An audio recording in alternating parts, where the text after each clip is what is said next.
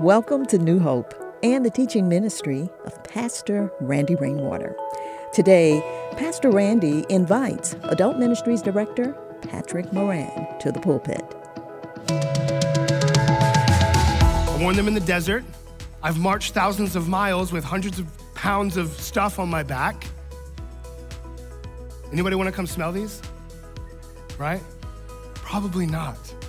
My feet were not beautiful after wearing these boots. But God, through Isaiah, says how beautiful upon the mountains are the feet of him who brings good news. Turn in your Bible now to the Old Testament book of Isaiah. Now that's where Trey Desjardins, one of our Grace New Hope residents, And is reading, and then he prays over Patrick. The reading of his word. Um, today we're going to be in Isaiah 52, uh, verses 7 through 10. How beautiful upon the mountains are the feet of him who brings good news, who publishes peace, who brings good news of happiness, who publishes salvation, who says to Zion, Your God reigns. The voice of your watchmen, they lift up their voice. Together they sing for joy. For eye to eye they see the return of the Lord to Zion. Break forth together into singing, you waste places of Jerusalem. For the Lord has comforted his people, he has redeemed Jerusalem. The Lord has bared his holy arm before the eyes of all the nations, and all the ends of the earth shall see the salvation of our God. You may be seated. Thank you for who you are. Um, thank you so much uh, that you came and you redeemed and you saved. Um, God, thank you so much for uh, saving this servant, Patrick. I pray that you would, um, yeah, that he would decrease and you would increase in this moment. And um, yeah, just that he would stay true to your word, um, that you would lead him by your spirit um, to teach what you have for this congregation, for this people seated here today. Um, we love you, Lord, and we praise you in advance. In Jesus' name, amen. Amen. Thanks, Trey.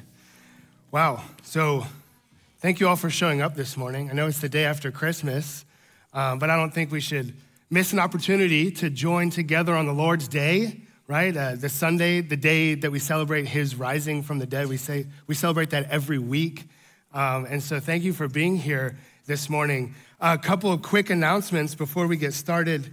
Um, Jammies and Joy. I, I, think some people are celebrating Jammies and Joy today, and I'm glad that you guys are. Um, but Jammies and Joy is also going to be next Sunday, January 2nd. Um, and next Sunday, we're only having a 1030 service as well, just like this week, only a 1030 service next Sunday. We'll be starting our uh, Luke series. We'll be going through the book of Luke as a congregation. So I guess you could say it's a continuation from Christmas, right? We're moving on. I think Randy might be in Luke 4 uh, next week. Um, but yeah, so just mark that on your calendars. We're starting with Luke. We're going to be learning the Nicene Creed as a church, and we're going to be reading through the book of Luke together, memorizing scripture, doing devotionals, all the good things that congregations should be engaged in with each other. Uh, but to start this morning, because we have kids in here, I'd like to involve them in the service, and I also need some engagement uh, from you, the congregation. So to start this morning, um, I need four volunteers who are kids. Under 18, please. Under 18. Yes, Weaver. Yeah, come, come on. Yeah, absolutely. Hannah, you're gonna, oh, and Alec. Oh, I, beautiful. I have four. That's all I needed right now was four. Okay, I'm gonna give each of you one of these, but don't show the congregation, okay? Don't show the congregation. All right. I'm going to have the help of the congregation, though, okay? And you guys are going to help me out as well. And my lovely wife is going to help us out. So, what, what are the four weeks called leading up to Christmas? Advent season, right? What's the first week of Advent? What's it called? What do we celebrate on the first week? Faith. Faith, right? Faith. All right, who's got faith? Turn around, show them. We have faith. Okay. Now, what do you think faith is? Trusting. That she got it on the first try. She got it on the first try. Yeah, faith essentially means trust in God. And we saw that in week one with the faith of Zechariah praying in the temple, even though God hadn't spoken for 400 years, yet the, the faithful priest, Zechariah, was praying. We see the faith of Elizabeth and Mary to trust the word of the Lord that came to them. What's the second week of Advent? Hope, exactly. Who's got hope? Turn it around. We got hope. Now, what do you think hope is? Hope is like to be confident in yourself. It's like they're reading my notes. Hope, that's a great answer. Confidence, yeah. So this was from like the Lexham Bible Dictionary. It said, Hope is the confidence that God's faithful will experience the fullness of God's goodness both in the present and in the future. And this is like kind of, we see this in Matthew 121 um, when the angel is speaking to Joseph and he says, She, speaking of Mary, will bear a son, and you shall call his name Jesus, for he will save his people from their sins. That's a great statement of hope that this will happen. God's goodness will be seen in the future. And Jesus' very name means God is salvation. His name is hope. God is salvation. He's the Emmanuel, the God with us. This should bring hope that God is among his people. Now, what's week three? Joy. Thank you, Marissa Moores. You get an A today, Marissa. Thank you. Yeah, who's got joy? Show them. Now, what do you think joy is? This is a hard one. Um, happiness to the people around you. Happiness to the people around you. Absolutely. Thank you, Illy. Absolutely. Joy is closely related to gladness and happiness, although joy is more of a state of being than an emotion, and it's a result of choice. You can choose to be joyful and you can act in joy. It's called rejoicing.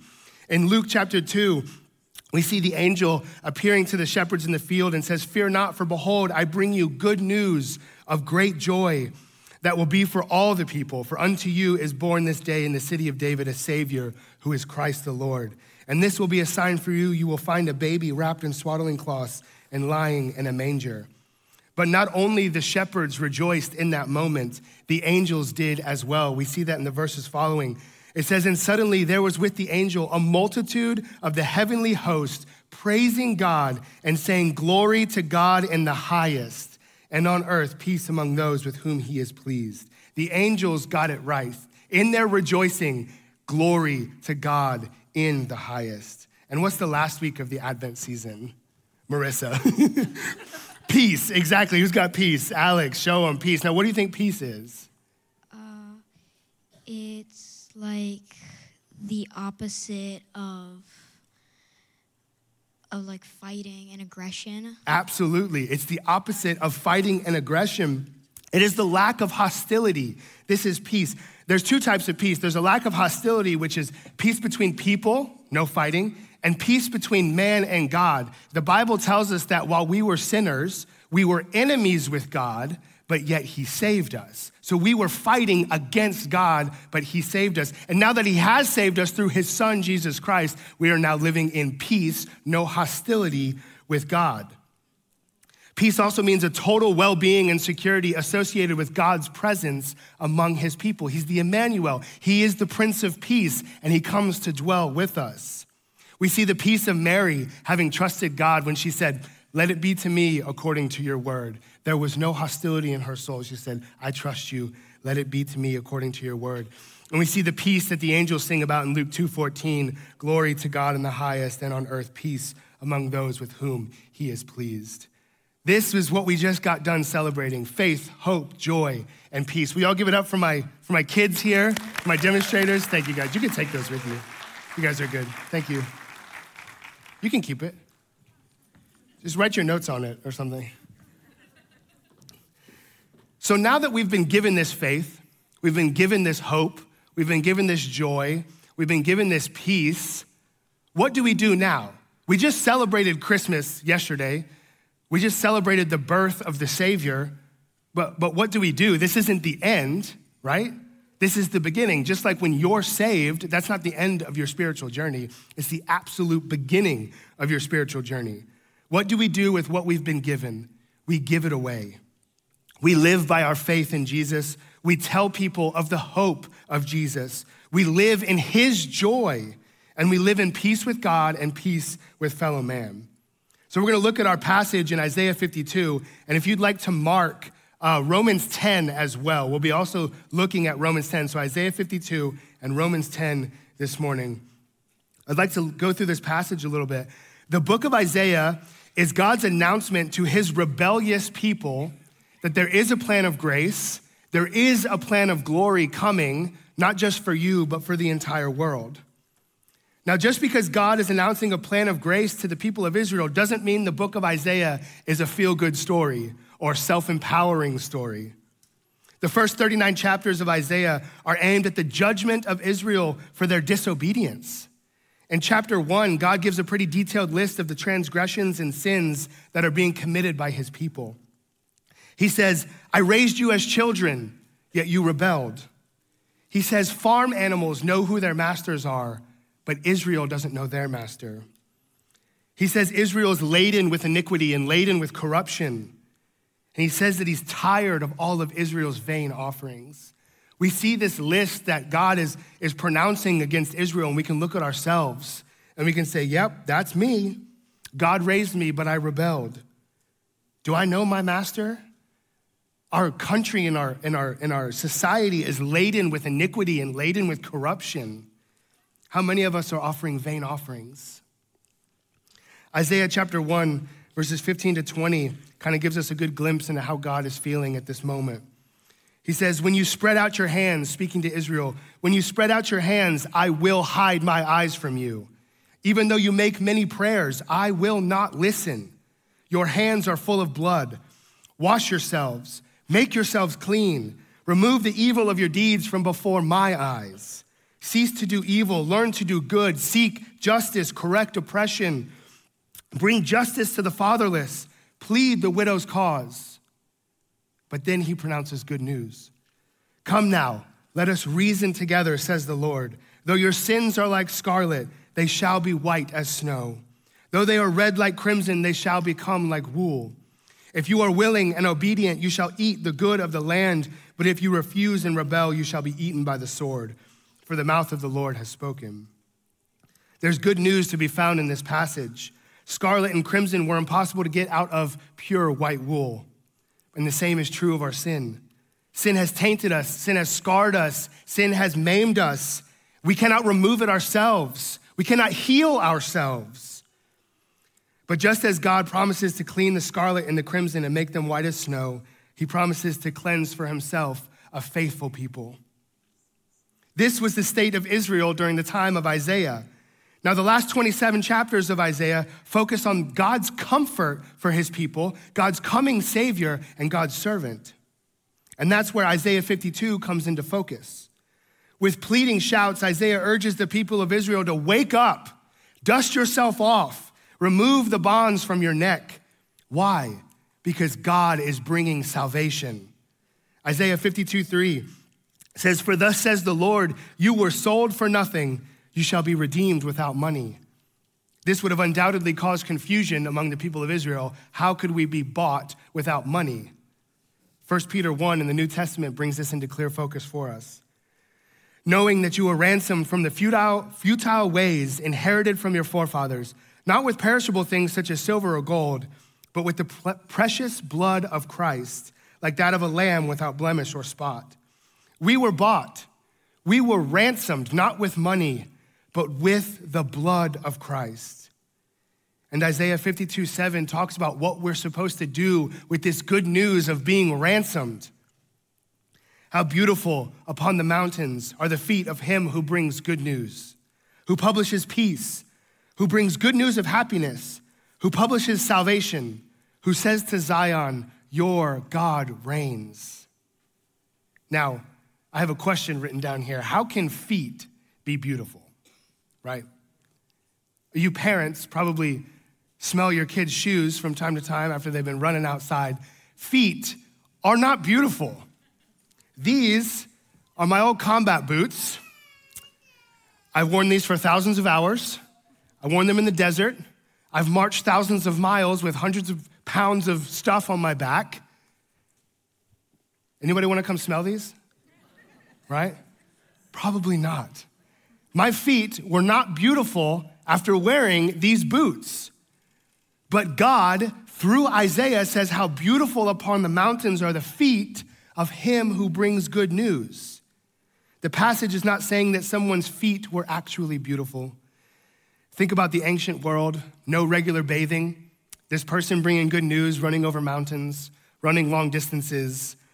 I bet his feet were not beautiful. I bet they quite, uh, they smelled.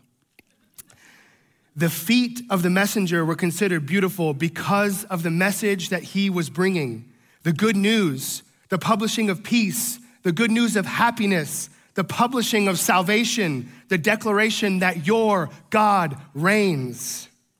In verse 8, Isaiah gives us a picture of the watchmen of the towers singing with joy because of this great news. The great news that the Lord is returning. The people are encouraged to break into song because God has comforted his people. And then Isaiah points us to the end times when he says, All the ends of the earth shall see the salvation of our God. I wonder what our response to the good news that we know of is. What do we do with what we've been given? Do we shout for joy? Do we break into song? Do we long for the day when the world will see the salvation of our God? Now, in the New Testament, Paul brings this into focus and, and actually expands on what Isaiah was talking about. Romans chapter 10, verses 13 to 15, Paul says, For everyone who calls on the name of the Lord will be saved. How then will they call on him in whom they have not believed? How are they to believe in him who, of whom they have never heard? And how are they to hear without someone preaching? How are they to preach unless they are sent? As it is written, How beautiful are the feet of those who preach the good news. This is our response to receiving the gospel. We go and we preach. This isn't just in the pulpit, this is you in your lives. This passage sees Paul working from the outcome and backtracking to the beginning. If we follow him from verse 15 back to verse 13, we see God's plan for evangelism. We are sent to preach. And from preaching comes the hearing of the unbeliever. And after hearing comes believing. And after believing comes calling on the name of the Lord for salvation. People will call on Jesus to save them only if they believe he can do so. Belief in Christ cannot exist without knowledge about him. One hears about Christ only when someone proclaims the saving message. The message about Christ will only be proclaimed if someone is sent by God to do so. You are sent. And since salvation comes only from hearing the gospel, the feet of those who bring the message about Christ are beautiful. Paul Kretzmann, who wrote a, a Lutheran commentary, he writes this The feet of the messengers of the gospel are lovely because their coming is delightful, because they are eager to bring the tidings of joy. The content of their proclamation is peace, reconciliation with God through Jesus, good things, the fullness of God's blessings through the work of Jesus. In this way, the declaration of the prophet that Paul quotes is used to prove the necessity of preaching the gospel to all men. And we actually see the simplicity of preaching that Paul marks out in Romans 10. Christ is preached, sinners hear the message of the gospel, they believe it, and so are saved. There's good news in our preaching that it's not up to me to save people. It's not up to you to save people. Our job is to preach the gospel. It's the Holy Spirit of God that saves. But in our preaching, we need to understand that Jesus needs no trimmings. Charles Spurgeon said it best Christ needs no new inventions to glorify him. Christ the same yesterday, today, and forever. He wants none of your inventions or discoveries or additions to his truth.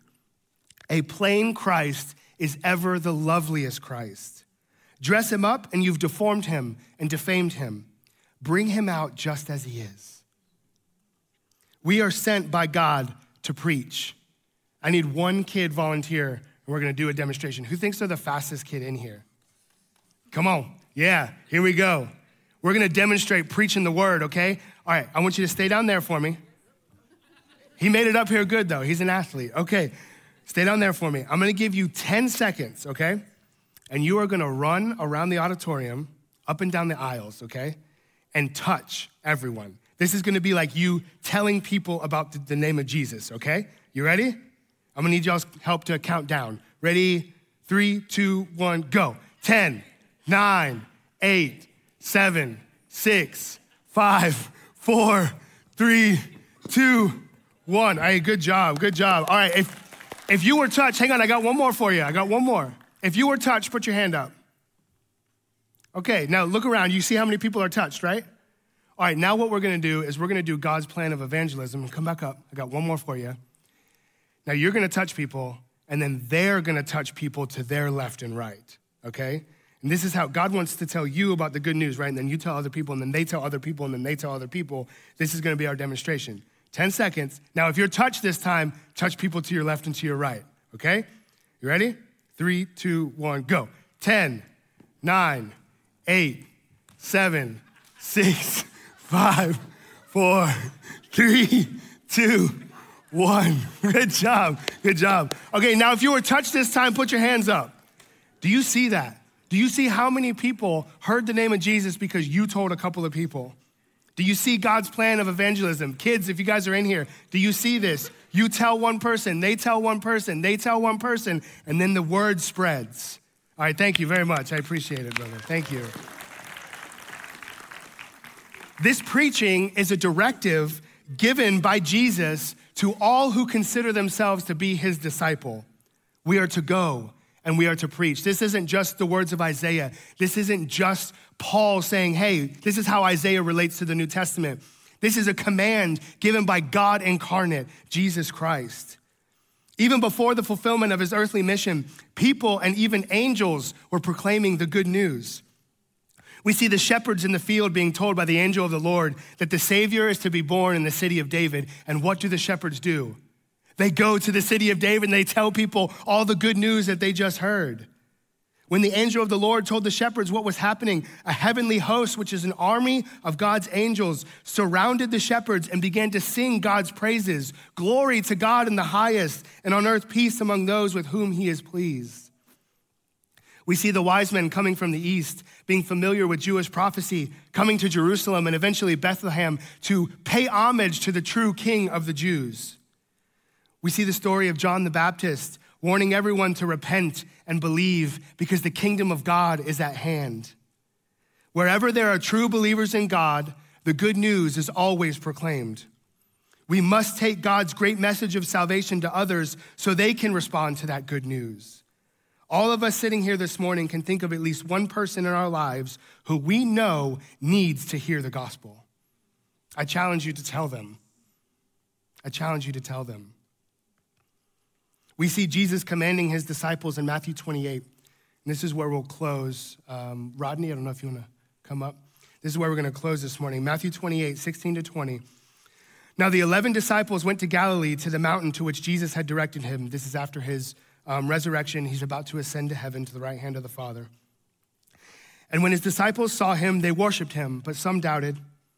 And Jesus came and said to them, All authority in heaven and on earth has been given to me. Go, therefore, and make disciples of all nations, baptizing them in the name of the Father and of the Son and of the Holy Spirit, teaching them to observe all that I have commanded you. And behold, I am with you always to the end of the age. Commenting on verse 19, Matthew Henry says, Jesus solemnly commissioned the apostles and his ministers to go forth among all nations. The salvation they were to preach is a common salvation. Whoever will, let him come and take the benefit. All are welcome to Christ Jesus.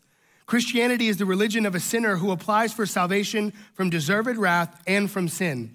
He applies to the mercy of the Father through the atonement of the incarnate Son by the sanctification of the Holy Spirit, and gives up himself to be the worshiper and servant of God as the Father, Son, Holy Ghost, three in one, in all of God's ordinances and all of God's commandments. And this baptism is the outward sign of that inward washing, the sanctification of the Spirit, which seals and evidences the believer's justification. Verses 19 and 20 have come to be known as the Great Commission. We see they're preceded by Jesus' claim of divine authority I am God, go and preach. And they're followed by a promise that he will be with his messengers to the end of the age. We are his messengers now, he is with us. Now, when we look at verses 19 and 20, the Greek is very helpful, and I like this type of stuff. the imperative of, of verses 19 and 20 is the command to make disciples, not to go. The word Jesus uses for go is more like the word going. So, in essence, Jesus is saying, as you are going, make disciples. This is a very important thing to grasp because the modern missions movement in the West has seemed to elevate foreign mission trips and undervalue local missional movements. Both are great, both are valuable, both are necessary. Jesus' commission is clear. As you are living your life, make disciples for him, teach them what Jesus taught, and baptize them into the family of believers. The word Jesus uses for nation is the word ethnos. It's where we get our word ethnicity from. The people we are to go to are all different ethnicities, all different cultural groups that exist in the world. Can this be in Cambodia or China or India? Absolutely. Can this also be in your neighborhood as you welcome someone who just moved from Seattle to be your next door neighbor? Yes. They have a different culture in Seattle. I don't know if you know that than we do here. We are to preach to all ethnicities and all cultures.